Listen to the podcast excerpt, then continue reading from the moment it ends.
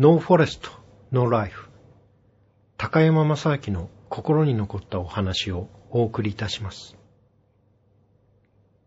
第6話、祈りの手。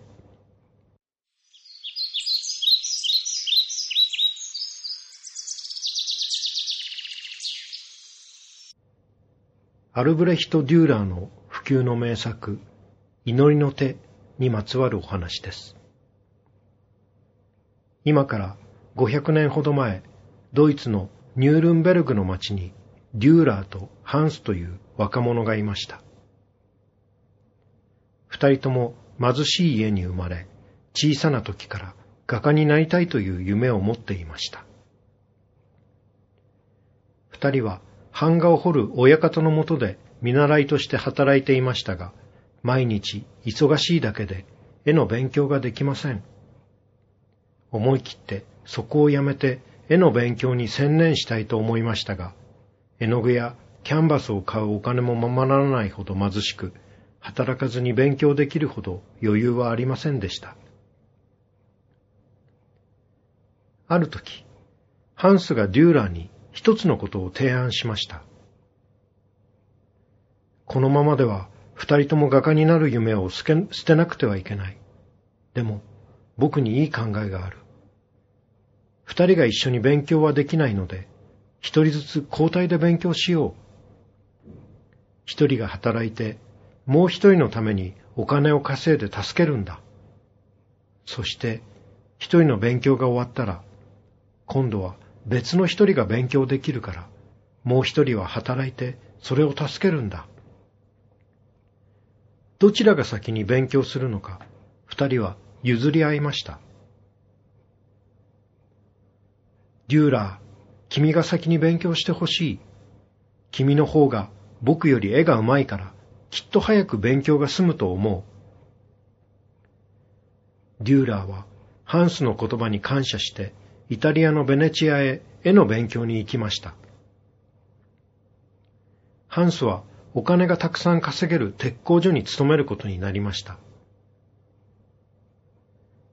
デューラーは一日でも早く勉強を終えてハンスと変わりたいとハンスのことを思い寝る時間も惜しんで絵の勉強をしました。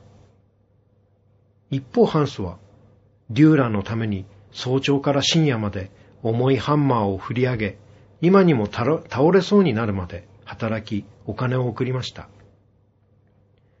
一年、二年と年月は過ぎていきましたが、デューラーの勉強は終わりません。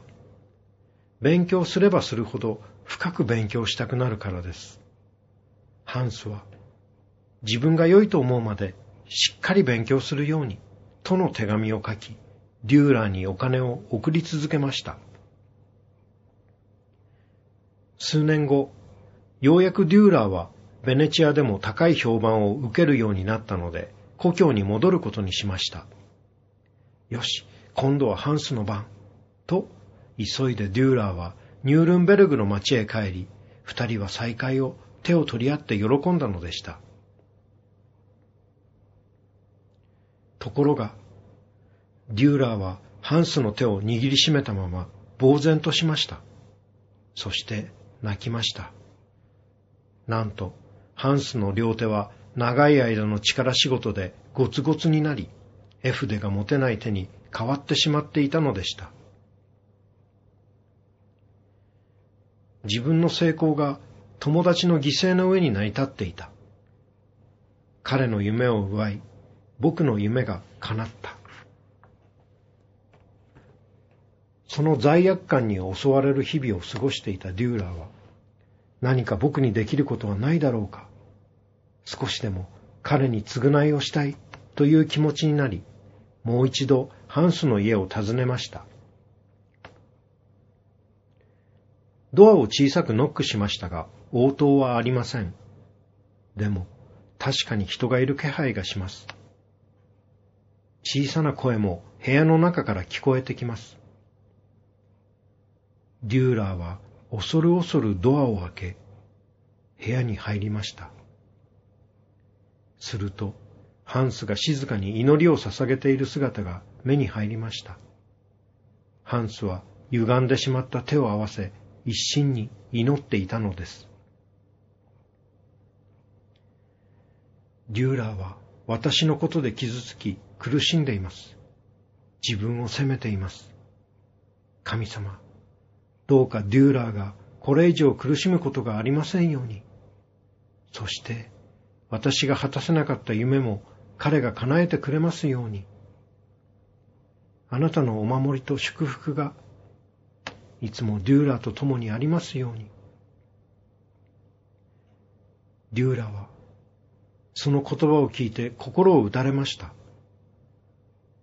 デューラーの成功を妬み、恨んでいるに違いないと思っていたハンスが、妬み、恨むどころか、自分のことより、デューラーのことを一生懸命祈ってくれていたのです。ハンスの祈りを静かに聞いていたデューラーは、祈りが終わった後、彼に懇願しました。お願いだ。君の手を書かせてくれ。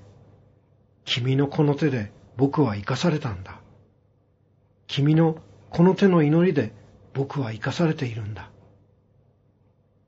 こうして1508年、友情と感謝の心がこもった祈りの手が生まれました。